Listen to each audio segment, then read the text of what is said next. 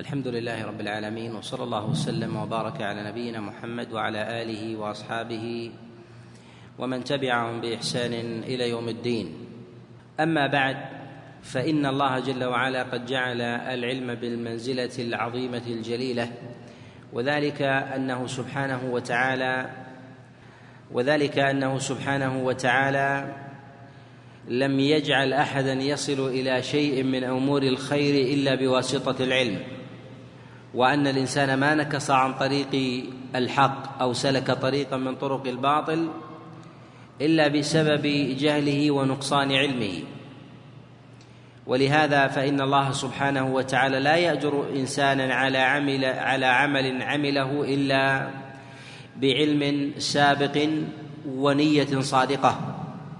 وأما الأعمال التي يوافقها الإنسان على سبيل الصدفة من غير نية ومن غير معرفة بحقيقة ما يأتي فإن الإنسان لا يؤجر على ذلك. لهذا قال رسول الله صلى الله عليه وسلم لهذا قال رسول الله صلى الله عليه وسلم إنما الأعمال بالنيات وإنما لكل امرئ ما نوى.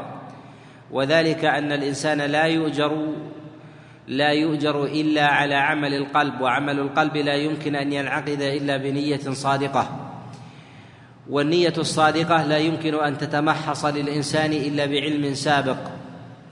لهذا كان العلم بهذه المنزلة العظيمة جليلة القدر.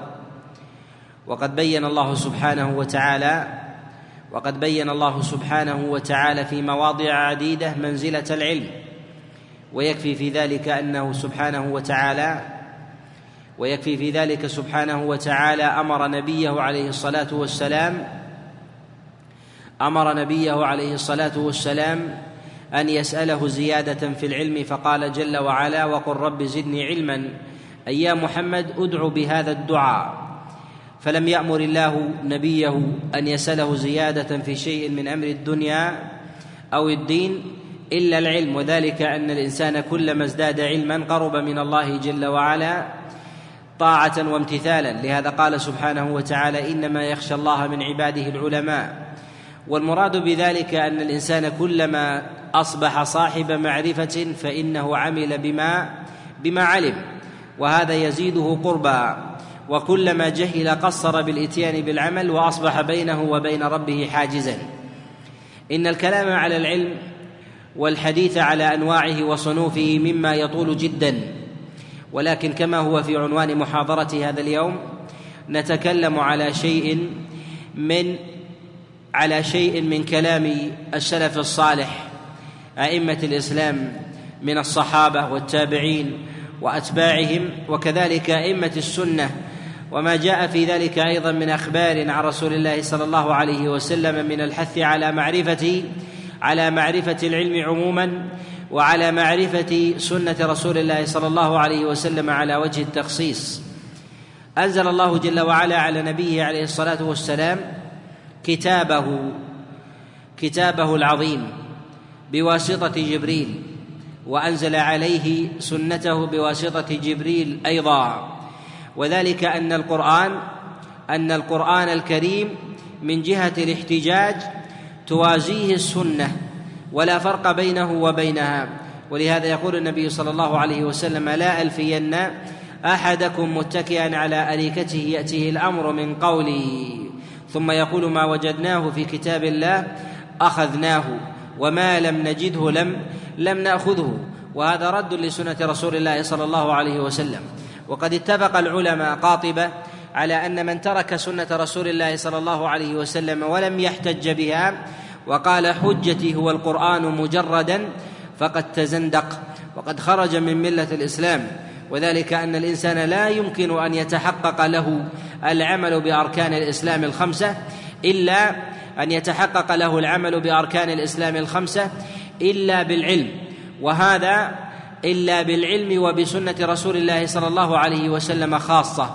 لهذا الإنسان لا يمكن أن يؤدي الصلوات الخمس وصيام رمضان وكذلك الحج والزكاة إلا إلا بمعرفة سنة رسول الله صلى الله عليه وسلم.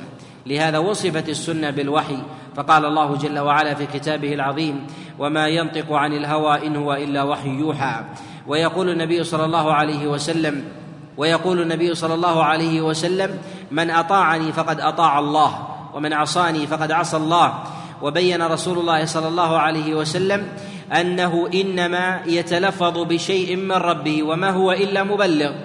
وما هو إلا إلا مبلغ. لهذا قال عليه الصلاة ولهذا قال الله جل وعلا مخاطبا نبيه عليه الصلاة والسلام يا أيها الرسول بلغ ما أنزل إليك من ربك وإن لم تفعل فما بلغت رسالته. فهذا أمر من الله سبحانه وتعالى لرسول الله صلى الله عليه وسلم أن يبلغ ما أنزل إليه. يعني أنه ليس ثمة شيء. من الوحي من من النبي عليه الصلاة والسلام من تلقاء نفسه وإنما هو وحي من الله جل وعلا ينقله إلى الناس. ولهذا ولهذا لم يكن النبي صلى الله عليه وسلم مشرعا من تلقاء ذاته وإنما ناقلا عن رب العالمين. يقول يقول غير واحد من العلماء إن السنة نزل بها جبريل كما نزل بالوحي كما نزل بالقرآن على رسول الله صلى الله عليه وسلم. فقد نص على ذلك غير واحد من العلماء كالإمام الأوزاعي وكذلك أحمد بن زيد وغيرهم من العلماء بل نص على هذا الشافعي رحمه الله كما في كتابه الرسالة. وابن حزم الأندلسي والإمام أحمد رحمه الله تعالى في عده في عدة مواضع. وذلك أن النبي صلى الله عليه وسلم وذلك أن النبي صلى الله عليه وسلم إذا نزل عليه شيء من الوحي بلغه لأمته. وإذا سئل عن شيء ولم يكن لديه علم انتظر أن يأتيه الوحي. ويكفي في هذا ما جاء في الصحيحين وغيرهما ما جاء في الصحيحين وغيرهما من حديث يعلى أنه قال وددت أن أرى رسول الله صلى الله عليه وسلم أن ينزل عليه الوحي. فقال فلما كنا بالجعرانه فجاء رجل إلى رسول الله صلى الله عليه وسلم وعليه جبة وتضمخ بخلوق وقد أهل بعمرة فقال يا رسول الله ما تقول برجل أحرم بعمرة وعليه وعليه جبة وتضمخ بخلوق؟ قال فنظر رسول الله صلى الله عليه وسلم إليه فصوب بصره ثم أطرق فنزل عليه الوحي يعني على رسول الله صلى الله عليه وسلم. قال فأخذ العرق يتصبب من وجه رسول الله صلى الله عليه وسلم ثم رفع رأسه فقال أين السائل عن العمرة؟ قال فنودي بذلك الرجل. فنودي بذلك الرجل فقال له النبي صلى الله عليه وسلم أما الجبه فانزعها واغسل عنك أثر الخلوق واصنع في عمرتك ما تصنع ما تصنع في حجك. وفي هذا إشارة وفي هذا إشارة إلى أن النبي صلى الله عليه وسلم إن سئل شيئا من علم الدين بل إن سئل عن شيء من علم الدين وكان عنده علم سابق بلغه لمن سأل. وإذا لم يكن لديه علم من الله جل وعلا فانه فإنه ينتظر أن يأتيه الوحي. ولهذا لما سئل هذه المسألة من مسائل الحج انتظر أن يأتيه الوحي فبلغه لذلك لذلك السائل. لهذا متعلم السنة كمتعلم القرآن والمتفقه في سنة رسول الله صلى الله عليه وسلم والمتبصر بعلوم الحديث هو كالمتعلم للقرآن لأن القرآن والسنة من جهة الاحتجاج سواء. ولكن الله جل وعلا قد ميز كتابه العظيم وكلامه جل وعلا بجملة من الخصائص التي ليست ليست لغيره من كلام الخلق حتى لكلام رسول الله صلى الله عليه وسلم. ويكفي أن الله جل وعلا قد جعل كتابه قرآنا يتلى والقارئ في ذلك في كل حرف حسنة والحسنة بعشر أمثالها إلى سبعمائة ضعف والله يضاعف يضاعف لمن يشاء. وهذا كله بيان لمنزلة وحقيقة الحديث النبوي وذلك أن الإنسان لا يمكن أن يعرف أو يسعى في تحصيل شيء إلا وقد عرف حقيقته. فإذا عرف الحقيقة سعى إلى تحقيق ذلك أو تحصيل ذلك المطلوب لأنه عرف ثمنه وعرف قيمته وعرفه من جهة من جهة نفعه ودفع ضر ضر ربما يأتيه. بهذا الذي أنعم الله عز وجل على الأمة به. وهو الوحي كلام الله جل وعلا وكلام رسول الله صلى الله عليه وسلم. إن سنة رسول الله صلى الله عليه وسلم كان السلف الصالح يعتنون بها سماعا وعناية وكان أصحاب رسول الله صلى الله عليه وسلم يجالسونه ولا يفوتون شيئا من لفظه أو لحظه إلا ونقلوه لهذه الأمة. وكان وكان منهم من يكتب وكان منهم من يحفظ وكان منهم من ينقل ويبلغ ما سمعه من رسول الله صلى الله عليه وسلم. فمنهم من اعتنى بالحفظ كحال أبي هريرة عليه رضوان الله ومنهم من اعتنى بالفهم بما جاء عن رسول الله صلى الله عليه وسلم. وهذه النصوص التي جاءت عن النبي عليه الصلاة والسلام ببيان منزله منزلة سنته وأنها كالقرآن وأنه لا نجاة لا نجاة إلا بهذه بالتمسك بسنته عليه الصلاة والسلام. لهذا يقول النبي صلى الله عليه وسلم ألا وإني أوتيت القرآن ومثله ومثله معه. فذكر النبي صلى الله عليه وسلم سنته وجعلها مثيلة مثيلة للقرآن يعني من استمسك بها من استمسك بها نجا. والصحابة عليهم رضوان الله تعالى كانوا يديمون الجلوس وكان النبي صلى الله عليه وسلم يحث يحثهم على الجلوس وسماع الحديث في مجلسه. ويكفي في هذا ما جاء في الصحيح أن رسول الله صلى الله عليه وسلم حذر من النفرة عن مجالس مجالسه ومجالس الحديث ومجالس القرآن والتعليم. وقد جاء في الصحيح أن النبي صلى الله عليه وسلم كان جاء كان جالسا وحوله نفر من أصحابه. فجاء ثلاثة نفر. فأما أحدهم فوجد فرجة في الحلقة فجلس فيها. وأما الثاني فجلس خلفهم وأما الثالث فخرج ذاهبا. فلما قضى رسول الله صلى الله عليه وسلم قال ألا أخبركم خبر النفر الثلاثة؟ قالوا نعم يا رسول الله. قال أما أحدهم فآوى إلى الله فآواه الله. يعني الذي جلس في تلك الحلقة التي كان رسول الله صلى الله عليه وسلم يجلس يجلس فيها. قال أما أحدهم فآوى إلى الله فآواه الله. وأما الثاني فاستحيا فاستحيا الله منه. يعني جلس خلفهم. وأما الثالث فأعرض فأعرض فأعرض الله عنه. وكان النبي صلى الله عليه وسلم يحرص أصحابه على حفظ سنته وعدم التفريط بنسيان شيء من المنقول فيها. فإذا جاءه أحد من الأقوام من الأقوام أو السؤال بلغهم عليه الصلاة والسلام ما ما سألوا عنه وحثهم على الحفظ. فقال النبي صلى الله عليه وسلم كما جاء في الصحيح كما في حديث أبي جمرة أن عبد الله بن عباس عليه رضوان الله تعالى قال قدم وفد عبد قيس إلى رسول الله صلى الله عليه وسلم فسألوه فقال النبي صلى الله عليه وسلم لهم لما بين لهم المأمور والمنهي ونهاهم ونهاهم عن الحنتم والمنتم والنقير والمزفة وربما قال المقير قال فقال رسول الله صلى الله عليه وسلم احفظوهن وبلغوهن من وراءكم. وهذا دليل على أهمية حفظ سنة رسول الله صلى الله عليه وسلم. وإلا فالإنسان الذي لا يحفظ السنة فلا يستطيع أن يؤديها أن يؤديها كما سمعها. لأن الإشكال هو في قلب قلب اللفظ أو قلب المعاني.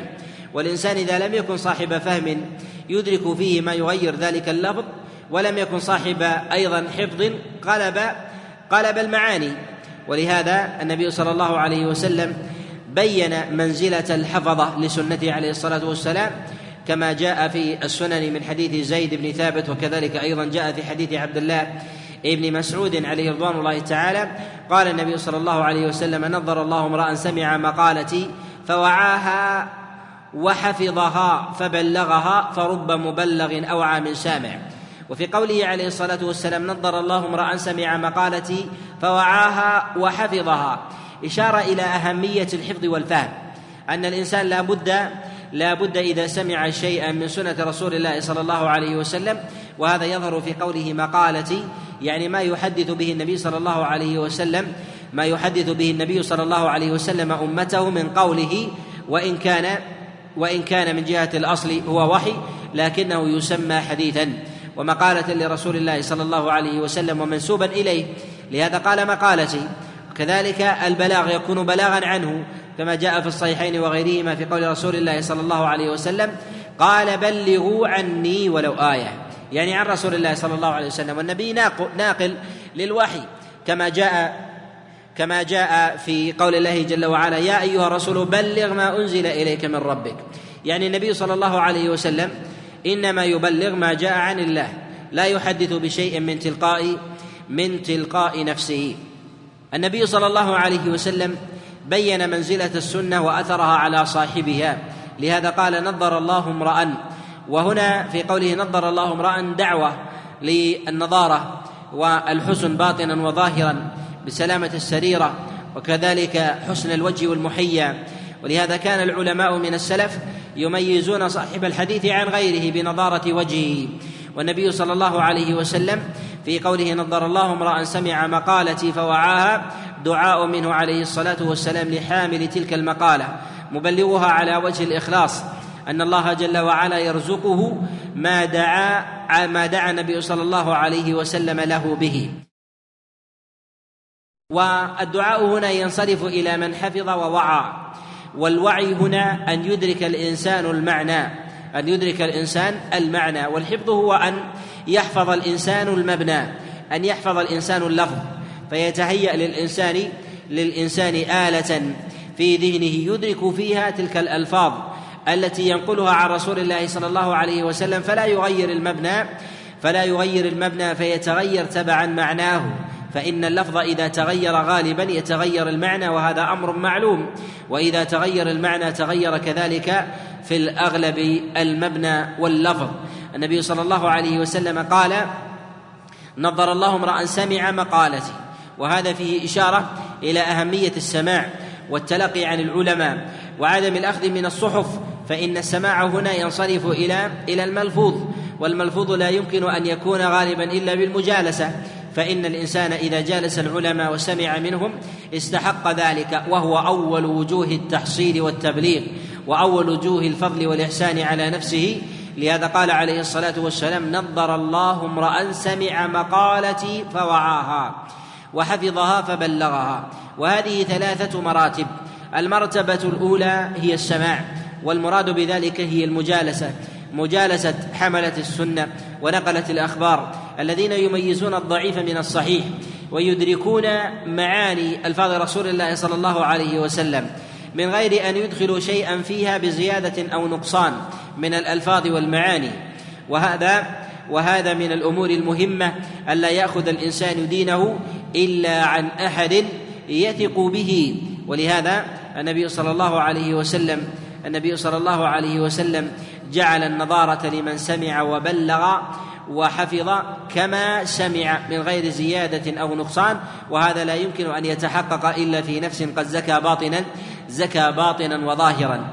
إن منزلة أخذ الحديث بالمجالسة والسماع من العلماء من غير الوسطاء أو من غير الآلات الحديثة التي يأخذ بها الناس العلم كالقنوات الفضائية أو كذلك أيضا كالآلات الصوتية أو الإذاعات أو الصحف أو يقرأ الإنسان في الكتب ونحو ذلك هذا نوع من أنواع التحصيل ولكنه نوع قاصر.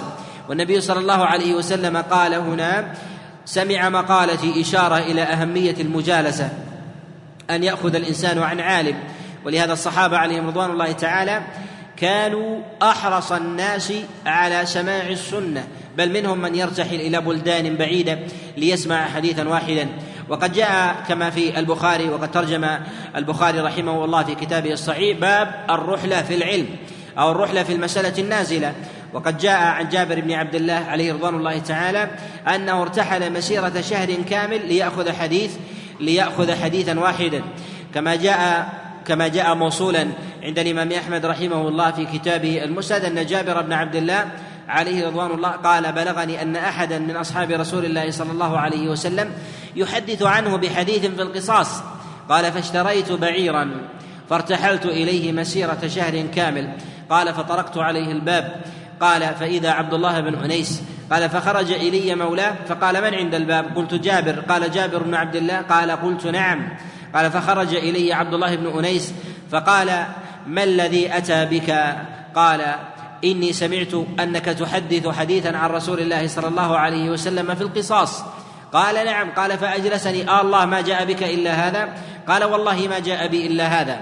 فقال إني سمعت رسول الله صلى الله عليه وسلم يقول يحشر العباد يوم القيامة حفاة عراة غرلا بهما فيناديهم الله جل وعلا بصوت يسمعه من بعد كما يسمعه من قرب فيقول أنا الملك أنا الديان.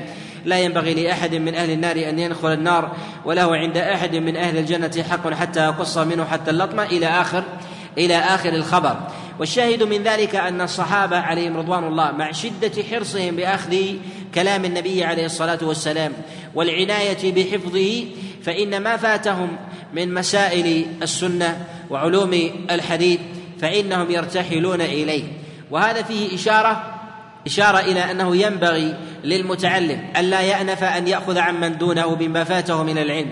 فجابر بن عبد الله معلوم من جهة معلوم من جهة منزلته وقربه من رسول الله صلى الله عليه وسلم وهو أكثر قربا ومخالطة مخالطة للنبي عليه الصلاة والسلام من عبد الله بن أنيس وكل من أهل الفضل والجلالة والصحبة والمنزلة الرفيعة في هذه في هذه الأمة. ومع ذلك ارتحل إليه وتحمل المشاق. مسيرة شهر كامل. ذاهبا ومسيرة شهر كامل راجعا. وعلى هذا وعلى هذا كان علية القوم من الصحابة عليهم رضوان الله تعالى. وكذلك وكذلك كان التابعون على هذا الأمر. وقد كان سعيد بن المسيب إمام أهل الفقه من التابعين كما روى أبو نعيم في كتابه الحلية. قال قال سعيد بن المسيب إني لأرتحل الأيام والليالي في طلب حديث واحد.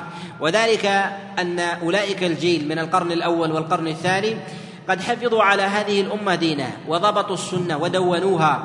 وكان وكان كل من جاء بعدهم مدينا لهم مدينا لهم بذلك الفضل حيث دونوا سنة النبي صلى الله عليه وسلم وتحملوا تلك المشاق ونقلوها إلينا بأصح الأسانيد. ولو كان ذلك النقل الذي يم ولو كان ذلك النقل فيه علة قادحة أو نحو ذلك تحملوا المشاق ليأخذوه بعلو. فجابر بن عبد الله سمع من يحدث عن عبد الله بن أنيس عن النبي عليه الصلاة والسلام. إذا الحديث وصل إليه. ليس بحاجة أن يرتحل ولكنه ارتحل من باب التوثيق من باب التوثيق والتأكد. فنقل جابر بن عبد الله عن عبد الله بن أنيس عن النبي عليه الصلاة والسلام يختلف عن نقل عن نقل غيره. لهذا كان العلماء من أصحاب رسول الله صلى الله عليه وسلم أشد الناس عناية بحفظ سنة رسول الله صلى الله عليه وسلم. ومن كان منهم يحفظ وينسى كان يكثر بالمراجعة والمذاكرة والسؤال. كما جاء في حديث عقبة ما كما جاء في حديث عقبة وكذلك عمر بن الخطاب وحديث أبي هريرة عليهم رضوان الله تعالى. فأبو هريرة كان يحفظ وينسى حتى جاء إلى رسول الله صلى الله عليه وسلم فقال يا رسول الله إني آتي إليك وأجلس وأسمع الحديث وإني ربما نسيته. فقال النبي صلى الله عليه وسلم أبسط رداءك فبسط رداءه فقال فقال احمله إليك فحمله وقال فما نسيت شيئا. وهذا فيه إشارة إلى أنه ينبغي للإنسان مع أخذه بالأسباب الحسية.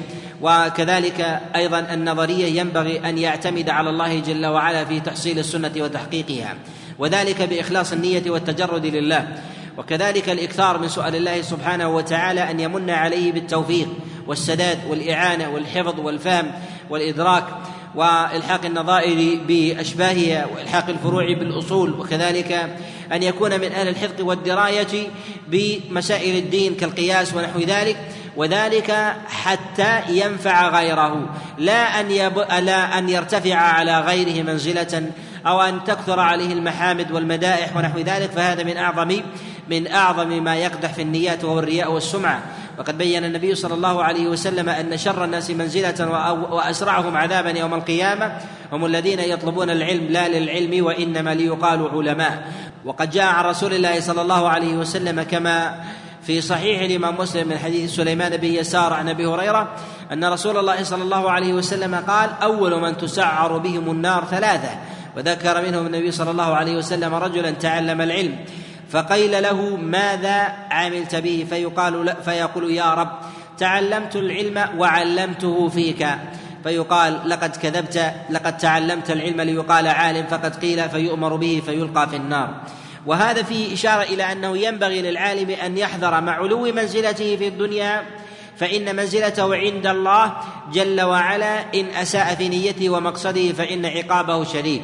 فقوله عليه الصلاة والسلام أول من تسعر بهم النار ثلاثة إشارة إلى أن الإنسان مع كونه نال منزلة في حال الإخلاص فإنه يقابلها عكسها وهذا مقتضى وهذا مقتضى العقل ومقتضى النقل كذلك. فإن الإنسان كلما كان محل ثقة وقرب من الإنسان وحمل أمانة ثقيلة وخانها فإنه أشد وقعا على نفس الإنسان أن يخونه الأقرب وكذلك أن يسيء إليه الأدنى من من أن يسيء إليه الأدنى من أمنائه وجلسائه وقراباته أو أبنائه ونحو ذلك. ولهذا من حمل الوحي وسنة رسول الله صلى الله عليه وسلم كما أنه بين عقابه أنه أول من تسعر بهم النار يوم القيامة لسوء النية فإنه أيضا إذا أخلص لله جل وعلا فإنه يكون مع النبيين والصديقين فإن هذا هذا هو المقتضى. فإن النبي صلى الله عليه وسلم حينما بين منزلة بعض الذنوب بين منزلة بعض الذنوب فإنه يقابلها التارك لها إذا أخلص لله جل وعلا. فرسول الله صلى الله عليه وسلم ما بين منزلة عمل من الأعمال إلا وما يقابله فهو عظيم بعظم ذلك الثواب فيما يقابله. فالنبي عليه الصلاة والسلام حينما ذكر السبعة الذين يظلهم في ظله يوم لا ظل إلا ظله. ذكر النبي صلى الله عليه وسلم رجلا رجلا رجلا عرضت له امرأة ذات جمال فقال إني أخاف الله. وهذا في إشارة إلى أن الإنسان إذا وقع في شيء من الفجور في الزنا ونحو ذلك أن عقوبته أن عقوبته تقابل ثواب ثواب ذلك أيضا. وهذا كل عمل يأتي في الشريعة كتابا وسنة. منزلته عند عند الله عز وجل عظيمة فمحاربه أعظم. وكذلك أيضا المترصد والمتربص لطريقه فإنه من جهة السوء يقابله من جهه من الجهة الأخرى عقابا عند الله جل وعلا. كذلك من سلك عكس ذلك الطريق مع إمكانه أن يأتي به. إن كان واجبا فواجب وإن كان مستحبا فمستحب فبحسب ما يفوت وبحسب ما ينال. النبي صلى الله عليه وسلم ما ترك شيئا أمره الله جل وعلا ببلاغه إلا ما ترك شيئا أمره الله جل وعلا ببلاغه ببلاغه لأمته إلا بلغه إياه. فحينما أدى الأمانة لأصحابه جاءت الرسالة هنا لأصحابه أن يبلغوا من بعدهم فحملوا فحملوا تلك الرسالة أحسن حمل وبلغوها أحسن أحسن تبليغ وأتمة.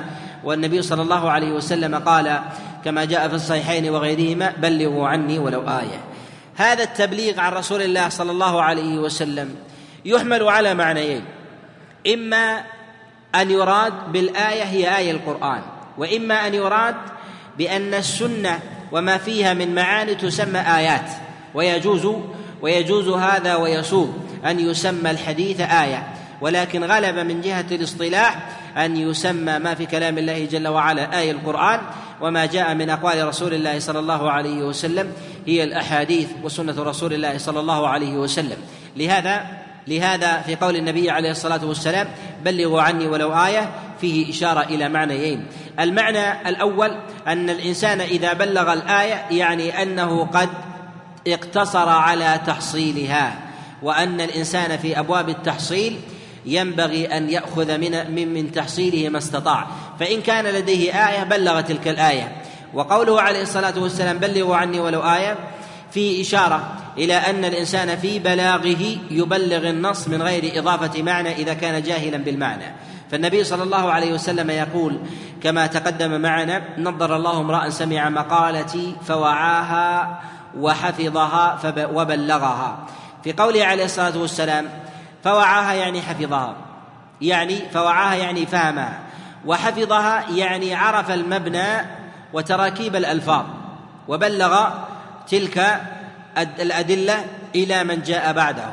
ومرتبة البلاغ من غير فهم لكلام رسول الله صلى الله عليه وسلم هي مرتبة دون مرتبة الفهم والحفظ. فإن من صاحب حفظه فهما فإن من صاحب حفظه فهم فإنه ينبغي له أن يبلغ المحفوظ مع فهمه. وأما إذا لم يكن يصاحبه فهم فعليه أن فعليه أن يبلغ الدليل كما جاءه. لهذا النبي صلى الله عليه وسلم يقول بلغوا عني ولو آية. يعني انقلوا إلى من جاء بعدكم ذلك البلاغ. من غير تفسير ومن غير شرح إذا جهل الإنسان الشرح وهو متحقق له الثواب الثواب بمجرد البلاغ. ولو عمل الإنسان بشيء لم يعلمه إياه المبلغ ولم يشرح له ذلك النص. فإذا بلغت الحديث لغيرك فإذا بلغت الحديث لغيرك فقد استحققت الأجر والثواب إذا عمل به مهما عمل ومن عمل مهما تناسخ العاملون. فيه فإن الأجر يأتيك بمجرد البلاغ. ولهذا النبي صلى الله عليه وسلم يقول من دل على هدى. الإنسان حينما يدل على هدى لا يعرف أجزاءها ولا يعرف أنواعها وعددها فيما يأتي يأتي بها الإنسان. الإنسان قد يسأل على باب من أبواب الخير فيقال له أين الفقير الفلاني؟ فيقول الفقير الفلاني هذه داره. أو أين المحتاج الفلاني؟ يقول هذه داره. هل يؤجر الإنسان إذا أعطى الغني الفقير ريالا؟ دينارا أو درهما أم يؤجر ما دام أنه أعطاه ولو أعطاه مثاقيل وقناطير ما أعطاه بسبب تلك الدلالة الأولى. نقول يؤجر على ذلك ما أعطاه ما أعطاه بسبب الدلالة الأولى فهو يؤجر على ذلك. وذلك فضل الله يؤتيه من يشاء. لهذا الإنسان الذي يبلغ الوحي ويبلغ سنة رسول الله صلى الله عليه وسلم إلى غيره يتحقق له من الأجر والثواب بحسب البلاغ وبحسب العمل أيضا الذي يعمل به الإنسان. فإن الإنسان لا يحصي العاملين الذين يعملون ببلاغه. فربما عمل جيل ثم جاء جيل بعد ذلك فعملوا وهكذا حتى حتى انتفع في ذلك أقوام لا يحصيهم إلا الله سبحانه وتعالى. لهذا كانت سنة رسول الله صلى الله عليه وسلم بهذه المنزلة بأنها لأن بأنها قسيمة بأنها قسيمة للوحي. وهذا هذه القسمة من جهة الاحتجاج ومن جهة الفضل والمنزلة ومن جهة أيضا الخير الذي يتحقق للأمة وكذلك الشر الذي يدفع يدفع عنها. إن سنة رسول الله صلى الله عليه وسلم ما جاء خير يلحق الفاعل في بالقرآن إلا والسنة قريبة منه إن لم تشابهه. ولهذا فإن الإنسان في أبواب في أوائل تحصيله للعلم الشرعي والعناية بسنة رسول الله صلى الله عليه وسلم من المهم له أن يعرف مراتب التعليم كما كان على ذلك كما كان على ذلك الصدر الأول. أول وجوه التعليم في معرفة سنة رسول الله صلى الله عليه وسلم أن يسبق معرفته للسنة معرفة القرآن. ولهذا فإن العناية بالقرآن من الأمور المهمة لأن القرآن مجمل. لأن القرآن مجمل والسنة مفصلة له فإن الإنسان إذا عرف المفصل من غير بيان المجمل وقع لديه شيء من التقصير. وقع لديه شيء من التقصير ثم إن كلام الله جل وعلا أولى بالدراية وأولى بالعناية وأولى بالحفظ وأولى بالفهم وأولى بالمعرفه الناسخ من المنسوخ والعام من الخاص والمطلق من المقيد وإدراك ذلك من المهمات. أما انصراف طالب العلم إلى معرفة الحديث مع تقصير من معرفة القرآن فهذا فهذا التقصير يؤثر على فهمه وإدراكه وهو من مسالك من مسالك الجهل بمعرفة مراتب مراتب العلم. الأمر الثاني ان أنه إذا كان الإنسان قد عرف القرآن وتبصر به لفظا ومعنى وأدركه وحفظه ووعاه فإنه ينتقل ذلك بعد ذلك إلى معرفة سنة رسول الله صلى الله عليه وسلم. وأما إذا كان الإنسان لا يستطيع أن يحفظ القرآن فهل يتوجه إلى السنة؟ نقول إن الإنسان لا يخلو. إذا كان إذا كان صبيا صغيرا أو كان الرجل لديه ابن من أبنائه يريد تعليم السنة ونحو ذلك نقول لا يقدم على القرآن شيئا. ولهذا الإمام أحمد رحمه الله سأله رجل عن ابن له يريد أن يعلمه السنة فقال علمه القرآن. فقال إني أريد أن أعلمه السنة. فقال علمه القرآن. فأعاد عليه فأعاد عليه. ثم قال إن لم يكن بد فعلمه القرآن والسنة. يعني ينبغي لك ألا تدع تعليم القرآن. والتفريط في ذلك والتفريط في ذلك قصور في أبواب قصور في أبواب التعليم التعليم والتعلم. وإذا اعتنى الإنسان أو تقدم به العمر ونحو ذلك وأراد أن يجمع بين هذا وهذا فإن هذا من الأمور التي لا بأس بها. وقد كان جمع من أصحاب رسول الله صلى الله عليه وسلم أو كان كثير من أصحاب النبي عليه الصلاة والسلام يحفظون شيئا من القرآن ولا يحفظونه كله ثم اعتنوا بسنة رسول الله صلى الله عليه وسلم حفظا حفظا ورواية وتبليغا لمن جاء لمن جاء بعدهم. فحفظ الله جل وعلا بهم العلم وحفظ الله عز وجل بهم الشريعة وصان بهم الملة فبلغوها إلى من جاء بعدهم ومن جاء بعدهم قد دون ما جاء عن رسول الله صلى الله عليه وسلم في ذلك تدوينا تدوينا معلوما مشتهرا في كتب الصحاح والمسانيد والسنن والمعاجم والمصنفات وغير ذلك. قد جمعوا في ذلك مصنفات كثيرة احتوت على سنة رسول الله صلى الله عليه وسلم ومنهم من زاد في ذلك بيانا لمعاني ما جاء عن رسول الله صلى الله عليه وسلم من جهة الفهم. ومن الأمور المهمة في معرفة حديث رسول الله صلى الله عليه وسلم أن يعرف الإنسان الصحيح من الضعيف وأن يميز المنسوب زورا بالمنسوب حقا فإن فإنه ما من عظيم إلا وينسب إليه أقوال وهذه الأقوال دخيلة عليه. وذلك أن الناس يتعلقون بالعظماء والناس يتباينون منهم أهل الصدق ومنهم أهل الكذب ومنهم أهل الغفلة ومنهم أهل الوعي والدراية والحفظ وغير ذلك. فلما كان الناس كذلك كانوا يتعلقون بالعظماء تشريعا لأنفسهم. فإذا كان نبيا نقلوا عنه ما يشرعون به أقوالهم وأفعالهم سواء كانوا عامة أو كانوا أو كانوا علماء علماء أصحاب نيات سيئة أو كانوا سلاطين يريدون أن يشرعوا لمآربهم شيئا من أقوال رسول الله صلى الله عليه وسلم. وهذا كثير في أزمنة متعددة منها ما يشمل تحريف الألفاظ ومنهم ما يشمل تحريف الألفاظ واختلاقها ومنهم من يشمل تحريف المعاني وتغيير مراد رسول الله صلى الله عليه وسلم. وهذا وهذا أيضا ليس بالقليل. لهذا ينبغي للإنسان أن يميز الصحيح من الضعيف. وما أكثر انتشار الأحاديث الضعيفة المنسوبة إلى رسول الله صلى الله عليه وسلم في الأزمنة المتأخرة خاصة وخاصة في فضائل الأعمال أو في الترغيب والترهيب. ونحو ذلك من المعاني التي يرى بعض الناس أن فيها حثا وحظا للناس على عمل الخير أو فيها تحذيرا من عمل الشر.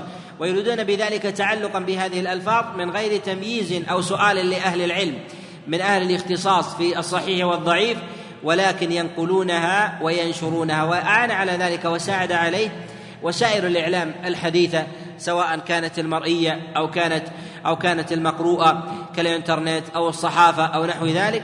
روجت لكثير من الأحاديث المنسوبة إلى رسول الله صلى الله عليه وسلم وهي ضعيفة. لهذا العلماء أطبقوا قاطبة على أنه لا يجوز أن يروى حديث عن رسول الله صلى الله عليه وسلم وهو مكذوب.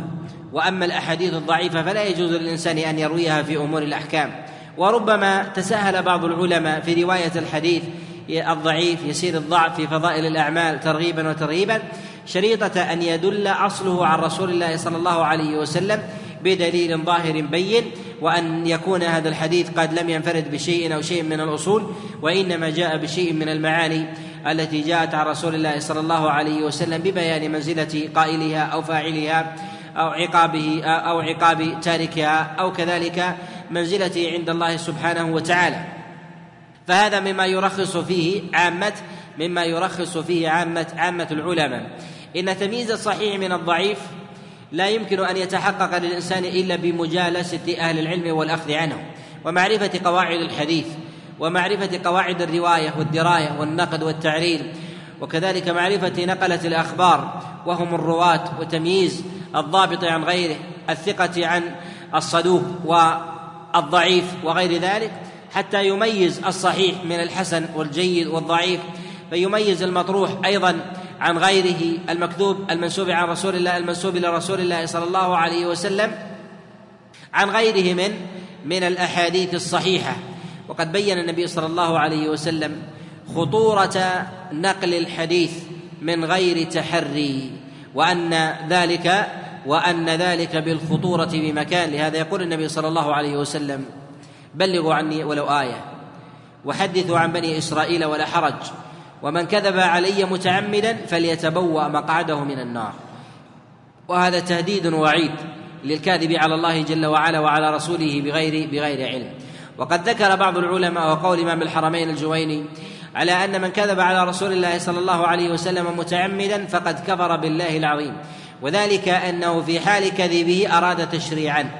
وهذا وإن كان خالفه بعض العلماء إلا أنهم لا يختلفون على أن الكذب على الرسول على رسول الله صلى الله عليه وسلم كبيرة من كبائر الذنوب بل يقال إنه إنه من أكبر من أكبر الذنوب بعد الإشراك بالله جل وعلا.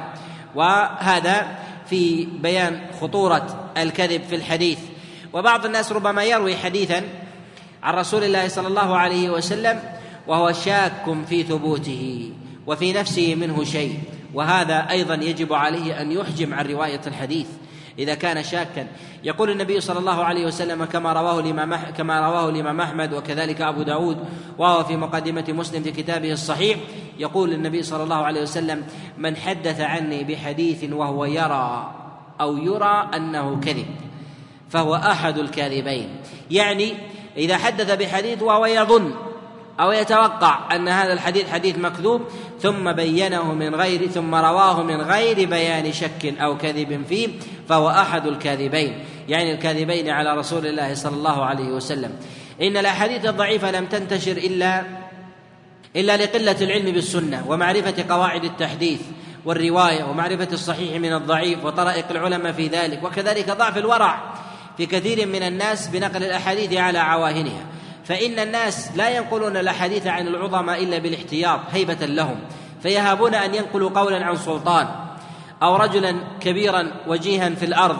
خشية خشية أن يكون ذلك أن يكون في ذلك زيادة أو نقصان أو افتراء عليه يحاسب عليه. فإذا كان هذا في عظماء الأرض فكيف في رسول الله صلى الله عليه وسلم وهو سيد ولد آدم؟ فكيف إذا كان النبي صلى الله عليه وسلم مبلغا عن ربه وليس منه شيء؟ كما قال الله جل وعلا يا أيها الرسول بلغ ما أنزل إليك من ربك وإن لم تفعل فما بلغت رسالته. وذلك وذلك أن النبي صلى الله عليه وسلم إنما هو مبلغ عن الله. مبلغ عن الله ليس منه منه شيء. فالكاذب على رسول الله كاذب على الله. والكاذب على الله كاذب على رسول الله صلى الله عليه وسلم. والسنة ما جاءت ما جاءت عن رسول الله صلى الله عليه وسلم فافتكرها وجاء بها من تحسينات عقلية أو من من وجهات نظر أو رأي خاص أو نحو ذلك. وهذا وهذا خلافه فالسنه إنما جاءت من الوحي من كلام الله. وهذا ظاهر في قول الله جل وعلا وما ينطق عن الهوى إن هو إن هو إلا إلا وحي يوحى. ويقول أحمد بن زيد بن هارون يبين منزلة الرواية عن رسول الله صلى الله عليه وسلم يقول إنما هي صالح عن صالح وصالح عن تابع وتابع عن صاحب وصاحب عن رسول الله ورسول الله عن جبريل وجبريل عن الله. يعني أنه لا يتوقف عند أحد إلا عن الرسول عن الله جل وعلا هو الذي يأمر عباده يأمر عباده وينهاهم. ولهذا لا يقبل لأحد قول لا يقبل من أحد من أحد قول. كما قال قتادة فيما رواه الخطيب البغدادي رحمه الله أن قتادة عليه رضوان الله تعالى قال إن الحديث لا يقبل حتى لا يقبل إذا كان طالح عن صالح أو صالح عن طالح حتى يكون صالح عن صالح. يعني لا بد أن تكون الرواية عن رجل صالح يرويه عن رجل صالح. أما رواية طالح عن صالح أو صالح عن طالح يعني أن القدح قد وجد في أحد الطبقات فاستوجب ردا. لهذا ينبغي للإنسان أن يحتاط في رواية الحديث عن رسول الله صلى الله عليه وسلم. ممن سمع فلا يتلقف الأخبار من الصحف أو يتلقفها من مواقع الإنترنت أو يتوقع أو يتلقفها من أفواه أناس جهلة من العامة في الطرقات أو الشوارع أو على الحيطان ونحو ذلك. ما لم يعرف هذا الحديث هل هو صحيح أم لا. لهذا ينبغي على المعتنين بسنة رسول الله أو بنشر الأحاديث في الكتب أو المطويات أو في المعلقات أو في أو أو في مواقع الإنترنت أو في الصحف أن يبينوا الصحيح من الضعيف. أن يبينوا الصحيح من الضعيف. فيحكم على حديث فيحكم على حديث بالصحة بحسب تصحيح العلماء له. لماذا؟ حتى تطمئن نفوس النقلة. فيه فيرونه ويحدثون به وينسبون ذلك التصحيح إلى أحد من أئمة الاعتبار من أهل العلم والنقد من أئمة الإسلام من المتقدمين وكذلك من المتأخرين الذين يؤتسى بهم وهم من أئمة من أئمة الرواية وأهل المعرفة بأمور أيضا بأمور الدراية فإن التقليد في ذلك بالنسبة للعام من الأمور السهلة السمحة التي ييسر فيها ييسر فيها العلماء خاصة إذا كان إذا كان ذلك المبلغ. لا يتحصل لديه لا يتحصل لديه أهلية في تحصيل العلم وتمييز الصحيح من الضعيف. لهذا نقول إنه ينبغي ويتأكد في حق طالب العلم أن يحمل السنة حمل المميز لها صحيحا صحيحا وضعيفا. ولهذا ولهذا طالب العلم الذي يطلب العلم من غير معرفة معرفة ذلك ومن غير تمييزه فهو يبقى في التقليد وفي دائرة التقليد مهما كثر مهما كثر تحصيله. ولهذا ولهذا حفظ السنة والإكثار من ذلك من غير تمييز للصحيح والضعيف يقلد فيها غيره ممن يحكم على الأحاديث لهذا ينبغي أن يكون طالب العلم من أهل الاختصاص والتمييز بمعرفة الصحيح من الضعيف وكذلك معرفة الناسخ من المنسوخ والمتقدم من المتأخر وغير ذلك مما مما يؤثر مما يؤثر آه، حكما على نقل على نقل الإنسان. من الأمور المهمة أن يعلم أن العالم لا يوصف بالعلم حتى يكون بصيرا بسنة رسول الله صلى الله عليه وسلم وأن المحاجج لا تقوى حجته إلا إلا بسنة النبي عليه الصلاة والسلام بعد القرآن. لهذا لهذا يقول الإمام الشافعي رحمه الله كما رواه البيهقي عنه أن الربيع روى عن الإمام الشافعي قال من حفظ الحديث قويت حجته وقوة الحجة في أمر السنة أن القرآن وهو كلام الله جل وعلا مع علو منزلته ومرتبته إلا أن القرآن مجمل والقرآن غائي. بمعنى أنه يهتم بالغايات الغايات الغايات البعيدة لا يهتم بالتفصيل بالتفصيل كثيرا كما كما هو في السنة. وقد جاءت سنة رسول الله صلى الله عليه وسلم جاءت مبينة لمجمل القرآن وكذلك ومفصلة ومخصصة لعمومه ومقيدة لإطلاقه وغير ذلك فإن السنة لا يمكن الإنسان أن يصدر عن حق إلا إلا بواسطتها. فالعالم الذي يتحصل لديه العلم معرفة القرآن أو كلام الفقهاء ونحو ذلك لا يمكن أن يكون من أهل الحجة والقوة إلا بمعرفة سنة رسول الله صلى الله عليه وسلم حفظا ودراية ومعرفة. أهل البدع ما انتشرت فيهم البدعة إلا بقلة معرفتهم بالسنة. لهذا من نظر في طرائق في طرائق العلماء من المفسرين أو كذلك الفقهاء وغير ذلك يجد أنهم بحثوا مسائل التفسير وبحثوا مسائل اللغة وأتقنوا القرآن وعرفوا معانيه ولكنهم قصروا بمعرفة السنة فقصروا بمعرفة فهم القرآن. لهذا نجد نجد أن كثيرا من كتب التفسير مليئة بالتأويلات بالتأويلات المبتدعة التي لم يكن عليها رسول الله صلى الله عليه وسلم. ولو كلف هؤلاء المفسرون أنفسهم بالنظر في السنة وتمييزها ومعرفة صحيحها من ضعيفها وكذلك معرفة مصطلحات النبي عليه الصلاة والسلام استطاعوا حينئذ استطاعوا حينئذ أن يفهموا المعنى كما أراده الله جل وعلا. الطوائف البدعية الطوائف البدعية في في الزمن الأول في أواخر زمن الصحابة وكذلك في أواخر زمن التابعين وفي أوائل زمن التابعين في آخر القرن الأول وفي القرن الثاني أيضا ظهرت جملة من الطوائف كالخوارج ونحو ذلك. كانوا حملة للقرآن وحملة لجملة من معانيه المروية في التفسير عن الصحابة أو عن التابعين أو نحو ذلك. ولكنهم من جهة سنة رسول الله صلى الله عليه وسلم كانوا من أهل الجهل. فظهرت فيهم البدعة لأنهم حملوا القرآن حملوا القرآن مجردا ولم يحملوا السنة وهي صنو القرآن وشقيقته من جهة من جهة الاحتجاج. الخوارج لما ظهروا على علي بن أبي طالب عليه رضوان الله فجاء عبد الله بن عباس يريد أن يناظره فقال له علي بن أبي طالب يا ابن عباس ناظرهم بالسنة. فقال عبد الله بن عباس إني أريد أن أناظرهم بالقرآن. ففينا نزل وفي بيتنا نزل وهو من آل البيت ومن بيت النبوة عليه رضوان الله فقال يا ابن عباس إن القرآن إن القرآن حمال أوجه. ناظرهم ناظرهم بالسنة. فناظرهم عليه رضوان الله تعالى بالسنة فقيل إنه رجع منهم من أول مناظرة أكثر من اثني عشر اثني عشر ألفا وهذا فيه بيان منزلة السنة على المخالف وأنها تقيد كثيرا من الإطلاقات التي يفهمها الإنسان على إطلاقها أو العمومات أو ربما تبين بعض المجملات أو تقيد بعض المصطلحات التي يفهم منها العموم فتقيدها سنة رسول الله صلى الله عليه وسلم على بعض على بعض الوجوه. كذلك فإن الطوائف البدعية الذين ظلوا في أبواب العقائد في أمور الأسماء والصفات وكذلك أيضا في بعض في بعض صور توحيد الألوهية ونحو ذلك إنما ضلوا بسبب ماذا؟ بسبب جهلهم بسنة رسول الله صلى الله عليه وسلم مع كونهم حفظه للقرآن ومن أهل الإدراك للغة العرب وكذلك تفسير السلف الصالح المروي عنه من الصحابة والتابعين للقرآن ولكن جهلوا السنة فضلوا في ذلك وأضلوا لهذا كان أكثر كتب التفسير لا تخلو من بدع لأن كثيرا من المفسرين ليسوا من أهل الاختصاص بسنة رسول الله صلى الله عليه وسلم. فوقعوا في التأويل في مواضع الصفات وأولوها وصرفوها عن غير وجهها. كذلك أيضا كثرت الطوائف البدعية من المتصوفة وكذلك أيضا من الخرافية وكذلك أيضا في بعض من ضل في في أمور الإلهيات والربوبيات وغيرها. بسبب جهلهم بسنة رسول الله صلى الله عليه وسلم وعدم عنايتهم وعدم عنايتهم بها.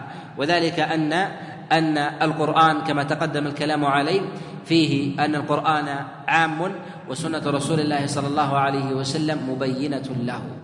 والإشارة إن إلى أن السنة وهو الحديث يصنه القرآن وهي من الله عز وجل تبيانا أن النبي صلى الله عليه وسلم حينما نزل عليه القرآن كان يحرص عليه الصلاة والسلام على القراءة على القراءة مع جبريل ويتلفظ ويتلفظ به. فنهاه الله جل وعلا عن العجلة بالقرآن لماذا كان النبي صلى الله عليه وسلم يتعجل به؟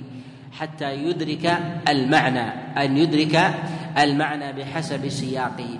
فبين الله جل وعلا له أن النبي عليه الصلاة والسلام يكفى ذلك كما في قوله جل وعلا ثم إن علينا علينا بيانه يعني البيان على من؟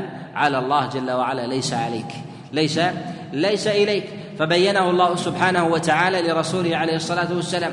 وهذا البيان إنما هو سنة النبي عليه الصلاة والسلام الممتدة العريضة. وهذا ما ينبغي للإنسان أن يعتني به تفسيرا لكلام الله جل وعلا بمعرفة السنة وإدراكا أيضا لمراتبها ومواضعها. وينبغي أيضا أن يعتني طالب العلم بسنة النبي عليه الصلاة والسلام حسب عناية الأئمة النقاد من الصدر الأول الذين صنفوا ودونوا السنن. و أصح الكتب بعد كتاب الله جل وعلا فيما يروى عن رسول الله صلى الله عليه وسلم هو البخاري ومسلم. وقد اتفقت الأمة على صحة هذين الكتابين وتلقتهم الأمة بالقبول. بل قال غير واحد من العلماء قال لو أقسمت أن ما فيهما أن كله قاله رسول الله صلى الله عليه وسلم لم لم أحنث. وأن بعضهم قال أنه لو أن رجلا طلق امرأته على أن ما في هذا القرآن أن ما ما في هذا ما في هذا هذا الكتاب. يعني البخاري قاله رسول الله صلى الله عليه وسلم ما طلقت منه امرأته. يعني أنه صادق في قوله في قوله ذلك. وذلك لشدة احتراز هذين الإمامين.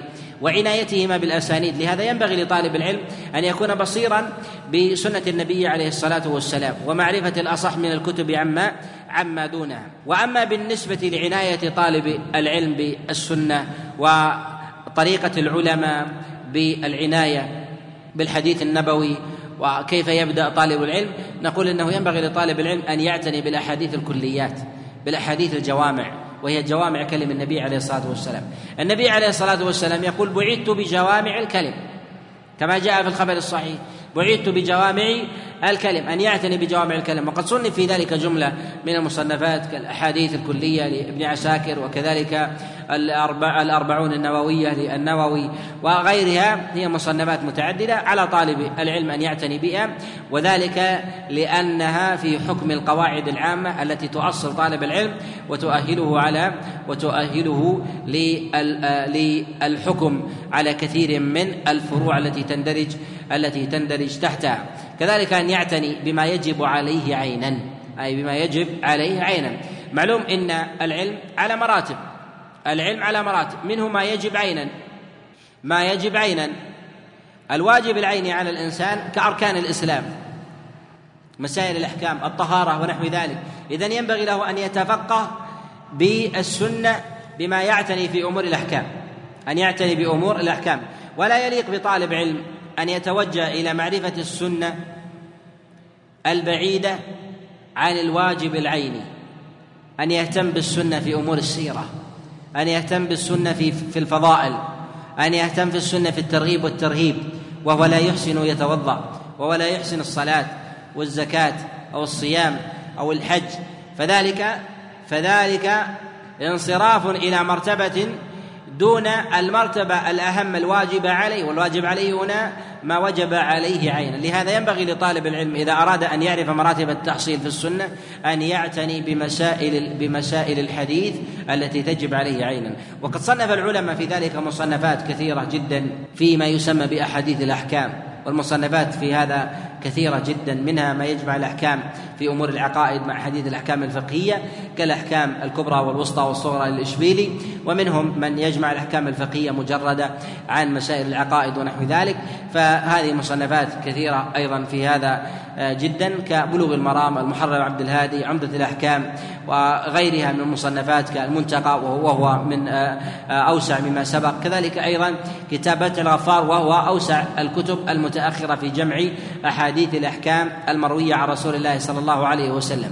لهذا ينبغي لطالب العلم أن يتدرج في سنة النبي عليه الصلاة والسلام تدرجا كما يتدرج الإنسان في رقيه على على سلم. الإنسان إذا أراد أن يصعد سلما فيكون صعوده صحيحا يترقى فيه عتبا عتبة حتى يصح له وصوله ويسلم له البدن. وهذا هو النهج الذي يوصى يوصى به أن يعتني طالب العلم فيما يجب عليه وهو أدنى له. أدنى له الذي يدنو من الإنسان هو الواجب العيني. الواجب العيني من فروض الأعيان. كذلك يليها بعد ذلك فروض الكفايات. لهذا ينبغي لطالب العلم أن يجمع بين الأمرين. أن يجمع بين بين الأمرين. أن يجمع بين الحفظ حفظ سنة النبي عليه الصلاة والسلام على ما تقدم الكلام عليه. كذلك أيضا أن يكون من أهل الفهم. والفهم لا يمكن أن يتحقق للإنسان إلا بجمع السنة في بابها أن يجمع الإنسان السنة والأحاديث المروية عن رسول الله صلى الله عليه وسلم. فالنبي عليه الصلاة والسلام قد يأمر أمرا عاما ثم يخصصه بعد ذلك. والتخصيص في حديث والعموم في حديث. فإذا لم يحفظ الإنسان العام والخاص وقع فيه شيء من من التقصير. وقع في شيء من التقصير في الفهم. فحمل الحديث على عمومه والأولى أن يحفظ الأول والثاني حتى يعرف ذلك الوجه. لهذا استيعاب الأحاديث في الباب حفظا مما يؤهل طالب العلم على مما يؤهل طالب العلم لحفظ سنة النبي عليه الصلاة والسلام على وجهها كما أرادها. كذلك أيضا لا يمكن لطالب العلم أن يتتحقق فيه الأهلية في حفظ سنة النبي عليه الصلاة والسلام وفهمها كما أرادها النبي عليه الصلاة والسلام إلا بفقه خير القرون. إلا بفقه خير القرون. وخير القرون هم القرون الثلاثة التي بعد رسول الله صلى الله عليه وسلم. وأولها زمن الصحابة وبعضه في زمن النبي عليه الصلاة والسلام وبعضه بعده. لهذا يقول النبي عليه الصلاة والسلام كما جاء في الصحيح في حديث عمران بن حسين قال خير الناس قرني ثم الذين يلونهم ثم الذين يلونهم. لهذا بين النبي عليه الصلاة والسلام إن مراتب الأفضلية ما كانت للذوات مجردة بل هي لما لما حملوه من علم. وهذا العلم الذي حملوه هو ما جاء عن رسول الله صلى الله عليه وسلم فأدركوا ألفاظه وأقواله وعرفوا سياقات الكلام وأسباب ورود الحديث التي جاءت عنه عليه الصلاة والسلام وعرفوا وجوه الاستثناء فربما استثنى بفعله استثنى قولا مطلقا بقوله أو قال أو فعل شيئا ثم خالفه في موضع آخر يدل على التخفيف في ذلك الأمر مما يدل على أنه ينبغي لصاحب الحديث وصاحب السنة أن يأخذ سنة النبي عليه الصلاة والسلام قولا وفعلا قولا وفعلا حتى يكون من أهل من أهل الإدراك والفهم كما أراد النبي عليه الصلاة والسلام. حتى لا ينقل عنه فهما لا, لا, لا, لا لم يرده النبي عليه الصلاة والسلام أو ينقل عنه كلاما مجتزأ ويقصر فيه. كذلك ينبغي لطالب العلم أن يهتم حال نظره بسنة النبي عليه الصلاة والسلام بالأحاديث بتمامها. بالأحاديث بتمامها. فالحديث إذا وجد في الكتب المرتبة على الأبواب فإنهم يجتزئون الأحاديث أو يختصرونها. أما الأحاديث التي تروى عن النبي عليه الصلاة والسلام بتمامها فإنها تكون في كتب المسانيد. كتب المسانيد كمسند الإمام أحمد ومسند عبد بن حميد وكذلك مسند ابن منيع ومسند مسدد ومسند إسحاق بن راهوي ومسند البزار. ومعاجم الطبراني وغيرها من المصنفات التي ترتب الأحاديث وتأتي بها وتأتي بها بتمامها كما جاء عن النبي عليه الصلاة والسلام. حتى يفهم أول الحديث من آخره فلا يفوته حينئذ فلا يفوته حينئذ شيء. ثم يتبصر بعد ذلك بفقه التابعين ومعانيهم في حديث رسول الله صلى الله عليه وسلم فيعتني بذلك عناية تامة وبالغة حتى يكون من أهل الدراية في مقاصد النبي صلى الله عليه وسلم. كذلك أيضا يكون من أهل المعرفة بالمصطلحات التي كانت في زمن رسول الله صلى الله عليه وسلم.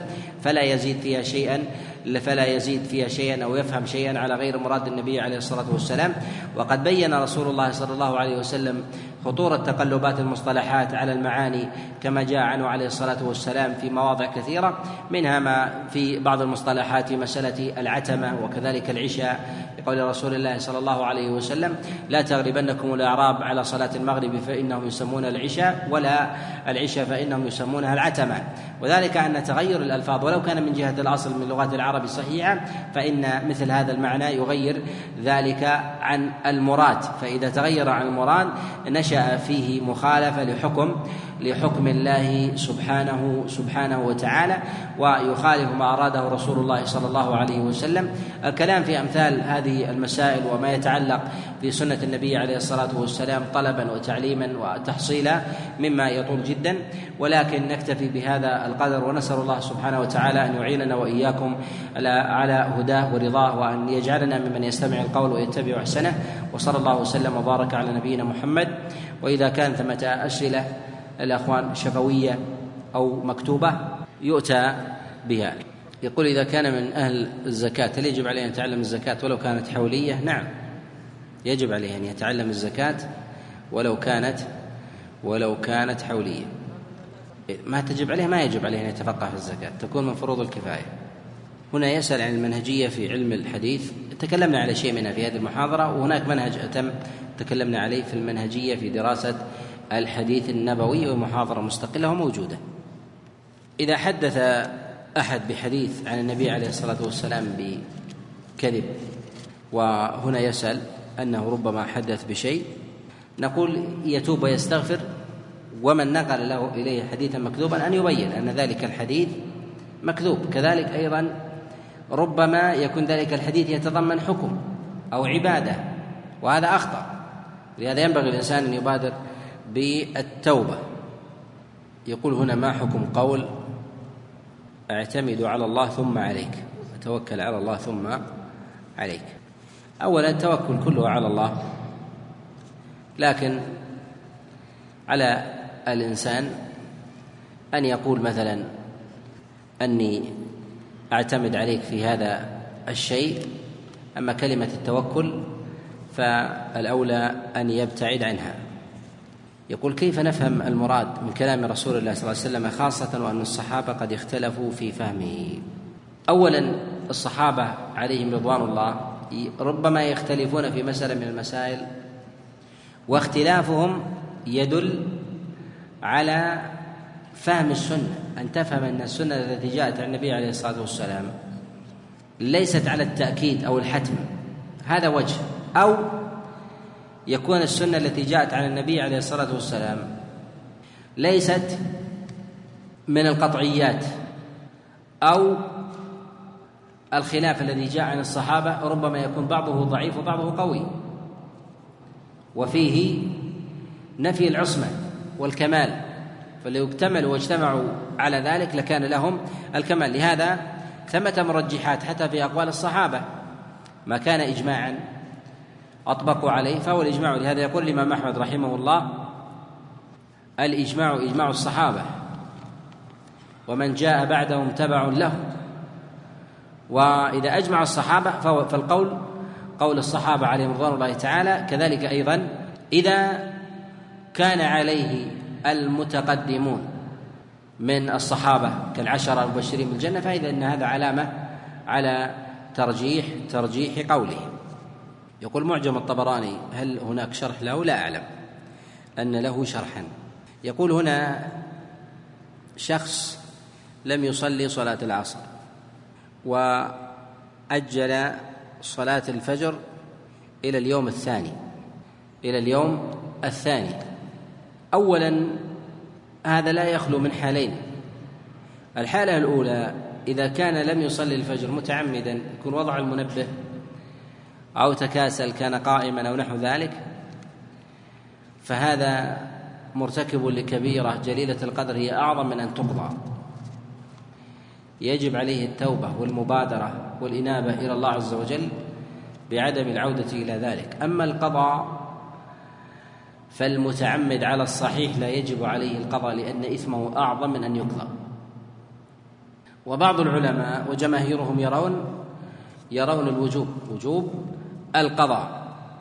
الحالة الثانية إذا كان الإنسان ناسي أو نائم ما استيقظ من غير عمد. نسي أن يضع المنبه ونحو ذلك فما استيقظ إلا بعد طلوع الفجر. هذا معذور. ولكن تأخيره للصلاة. هل هو كتأخير الصلاة في حال وقتها؟ الله عز وجل يقول وأقم الصلاة لذكري. يقول النبي صلى الله عليه وسلم من نام عن صلاة أو نسيها فليصليها إذا ذكرها. لا كفارة لها إلا ذلك. يعني عند الذكر هذا هو الوقت. يجب عليك أن تبادر. مجرد ما تخطر في بالك أن تبادر إلى الوضوء ثم الصلاة. فإن أخرتها فخلفت. هل هذا التأخير هو يوازي تأخير عن وقتها؟ هما قولان للعلماء يظهر والله أعلم أن ليس تأخير لوقتها ولكن ولكن مخالفة للأمر ويأثم الإنسان بذلك. يقول بعض المتحدثين في آخر كلامه يقول أو كما قال النبي عليه الصلاة والسلام. هل هذا يخرجه ذلك من الإثم؟ نقول إذا كان يقطع بالمعنى أو يحفظ مجموع اللفظ ويقول ذلك يقول كما قال النبي عليه الصلاة والسلام لا حرج عليه. لا حرج لا حرج عليه. رواية الحديث بالمعنى عن النبي عليه الصلاة والسلام يشترط لها شروط. أن يكون الناقل عالما بالمعنى عارف بالمعنى لا يروي على عواهنه الكلام. إذا كان عالم بالمعنى وما يحيل المعنى جاز له أن يروي. الأمر الثاني أن لا يروي بالمعنى مع إمكانه الإتيان باللفظ. مع إمكانه الإتيان باللفظ. وما الفرق بينهما؟ أن بعض الناس يكون لديه يحفظ الحديث بنصه لكن يقول الذي أخاطبه لا يفهم هذا المعنى. فلا بد أني أشرحه له. نقول بين الحديث بلفظه عن النبي ثم أتي بعد ذلك بشرحه. فلا تنسب كلامك لرسول الله صلى الله عليه وسلم. يقول الدورات في حفظ السنة. هل هي طريقة صحيحة؟ الدورات التي تكون في شهر أو أسبوعين أو أو شهر ونصف أو شهرين أو نحو ذلك. لا بأس بها لكن لا أحبذها. لماذا؟ لأن ما يحفظ سريعا ينسى سريعا. وينبغي للإنسان أن يحفظ على الأمد البعيد. أن يحفظ الإنسان على الأمد البعيد. وذلك أدعى للاستمرار وأثبت للإنسان وأيضا أدوم على العمل. أما الذي يعمل وينقطع هذا آه هذا العمل ينسى. كذلك أيضا يورث كما ولا يورث كيفا في قلب الإنسان. ولهذا كان بعض السلف ينهى عن هذا كعبد الله بن عباس عليه رضوان الله. ينهى المسارعة بحفظ القرآن من غير مصاحبة فهم. فالذي يأتي مثلا في دورة يريد أن يحفظ ألف حديث في مدة أسبوعين. نقول تستطيع أن تحفظ ألف حديث ولكن هل تفهمها الغالب لا لأن لا يوجد لديك وقت. لهذا ينبغي أن تحفظ وتفهم ولو شيء يسير. إذا كنت تحفظ خمسين حديث في اليوم ولا تحفظ معناها احفظ حديث واحد وافهم معناه واستمر على هذا الأمر أفضل أفضل من الحفظ بلا فهم. لأن الحفظ بلا فهم يورث الإنسان الكم فيقول أنا أحفظ ألف حديث أحفظ ألفين ثلاثة أربعة ويبدأ بالمزايدة ويظن أن العلم بالأرقام. العلم ليس بمثل الأرقام. العلم هو الفهم أن يدرك الإنسان المعنى. نعم. ما مقصود الترمذي بحسن صحيح؟ ما مقصود يا أنس؟ أعلى درجات الصحة. يعني أن الحديث قوي جدا. لماذا؟ أعلى درجات الصحة. لأن أكثر من تسعين بالمئة من الأحاديث اللي قال فيها حسنة صحيحة في الصحيحين أو في أحدهما أو على شرطين واضح؟ ما يظهر لي. وقيل هذا لكن قال ابن حجر. احتمال عن بعضهم. نعم. يصححون لكن ضيق الباب ضيق. هذه يصححون مجموع الطرق. يصححون لكن الباب الباب ضيق. نكتفي بهذا القدر وصلى الله وسلم وبارك على نبينا محمد.